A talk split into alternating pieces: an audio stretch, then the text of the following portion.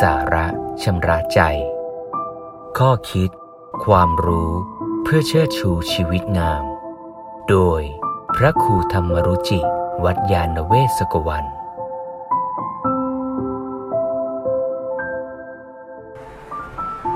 เรามองโลกอย่างไร เราก็เห็นโลกอย่างนั้น นิทานเรื่องหนึ่งเล่าถึงพระราชาองค์หนึ่ง ซึ่งมีความสามารถพิเศษ ในวันหนึ่ง พระราชารู้สึกวุ่นวายกับในวังเหลือเกิน จึงเดินออกมานอกเมือง หาที่สงบสงบ แล้วก็นั่งอยู่ใต้ต้นไม้ คิดเรื่องนั้นเรื่องนี้ ต่อมามีเศรษฐีคนหนึ่งกำลังต้องการเดินทางเข้าไปในเมือง เศรษฐีกำลังหอบเงินทองเป็นจำนวนมาก เพื่อไปติดต่อค้าขาย ขณะที่กำลังจะเข้าเมืองก็เหลือไปเห็น พระราชาที่นั่งอยู่ใต้ต้นไม้ ก็นึกตกใจ แย่แล้ว เรามาคนเดียวทรัพย์สมบัติเราติดตัวมามาก จะถูกป้นหรือเปล่านี่ คิดกังวลต่อทรัพย์สินตัวเองที่ติดตัวมา แต่ไม่เห็น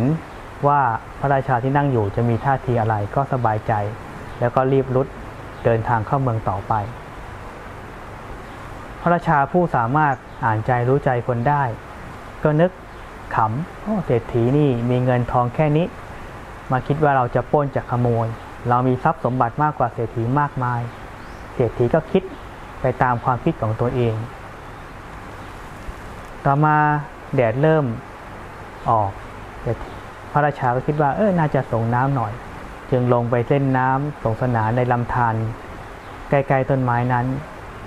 ครู่ต่อมามีชายขี้เมาคนหนึ่ง เดินผ่านมาเห็นเข้า ก็คิด ขำ โอ้พระราชาคนนี้นี่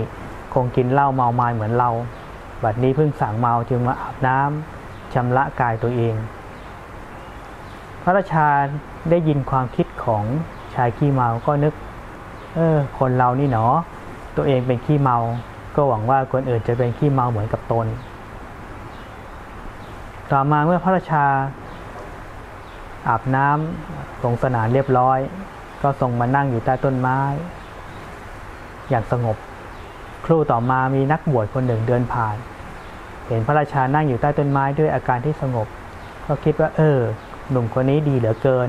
หาเวลาว่างๆสงบมาอยู่กับตัวเอง มานั่งสงบนั่งสมาธิอยู่ใต้ต้นไม้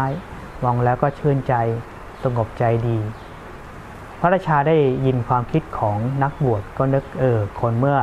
ชอบความสงบ ก็คิดถึงความสงบ เห็นคนอยู่กับความสงบก็ชอบใจ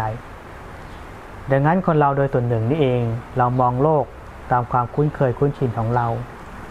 แต่บางทีสิ่งที่เรากำลังมองอยู่ ทั้งหลายอาจจะไม่ใช่ความจริง บางทีทัศนคติความคิดของเราเองกลับเป็นกรอบทำให้เราคิดเห็นเป็นอย่างนั้น ดังนั้นบางทีเราจะคิดเห็นอะไรก็ตาม ก็อย่าเพิ่งเชื่อ ตัดสินใจแต่เพียงทีเดียวเพึงหาข้อมูลความรู้ให้ทั่วถึงก่อน เพราะบางทีการด่วนตัดสินใจ ในเรื่องใดเรื่องหนึ่ง อาจไม่เป็นอย่างที่เราคิดก็ได้ เรามองโลกอย่างไรเราก็เห็นโลก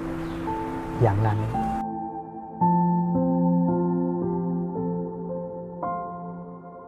ติดตาม ข้อคิด ความรู้เพื่อเชิดชูชีวิตงาม กับรายการ สาระชำระใจ โดยพระครูธรรมรุจิ วัดยาณเวศกวัน